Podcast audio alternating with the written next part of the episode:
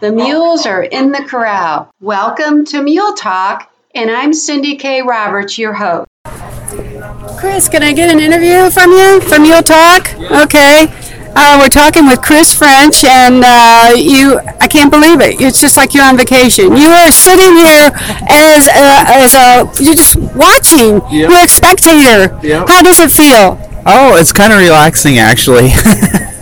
I mean, I ride every day, you know, and so actually I came down a few days early and did some trail riding on a client's colt that I have in training, and then uh, just come here and be here for a couple days and get back home. So Well, this is awesome. I mean, I, I follow all your stuff on Facebook, and I mean, you just do great work, and uh, you know, it's really it's fun to watch you because you're a true professional. thank you, thank you. I just ride a lot of colts for other people and just uh, try to put out a good product. You know, a nice mule, nice quiet meal for my clients, and uh, raise a few mules myself too. You know, but uh, getting ready when I get back home to wean all my babies and and send them off to their new owners here.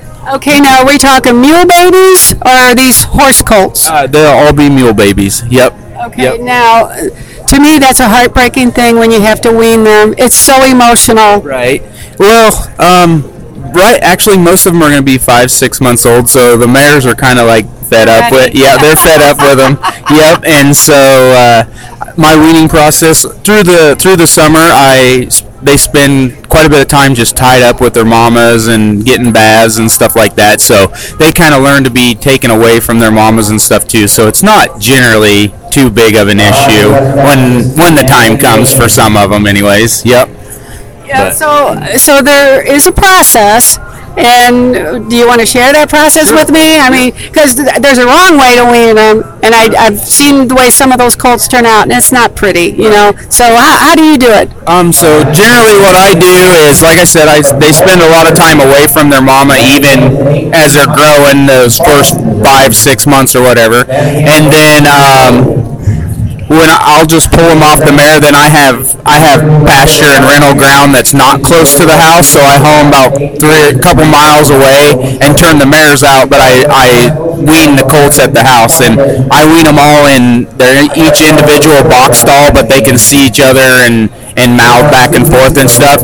And then I will just pretty much leave them there in those box stalls the first four, five, six days, and then every day I'll just start getting them out, tying them up, and handling them a little bit, and start building that bond with me for that first 30 to 45 days, and then I send them home to their to their new owners. I don't like to just pull them off the mare and send them home because I don't know what other people's uh, facilities really are or what their experience is with the wean colt, and so um, just it's just better for the the colt and peace of mind for me if I can handle them, you know, and do that a little bit before they just go off to their new owners. So. Yeah, I understand that. So, do you really like working with babies? Is that is that your true uh, joy? Is to work with the young ones? Well, not the babies as much. I mean, I do like to handle them, but um, I just like to get them when they're about a two-year-old. You know, if they've had some good handling, their feet broke the lead, trailer loading, stuff like that. That's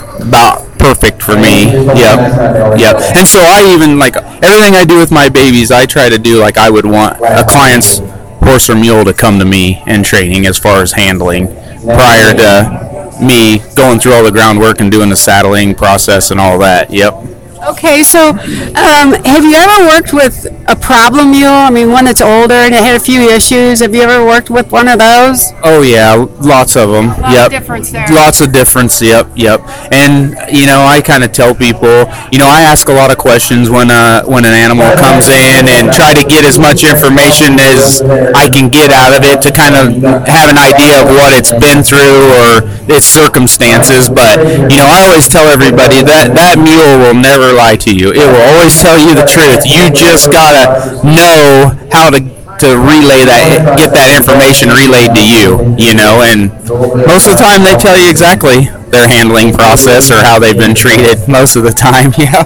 Exactly. A mule never lies. Isn't that the truth? Well, Chris, thanks for being on Mule Talk, and I think you're just a phenomenal trainer, and so thank you. All right, thank you. If you'd like to be a guest on the show or a sponsor, send me an email, Cindy, C I N D Y, at everycowgirlsdream.com. Gotta go. My mule is looking for me.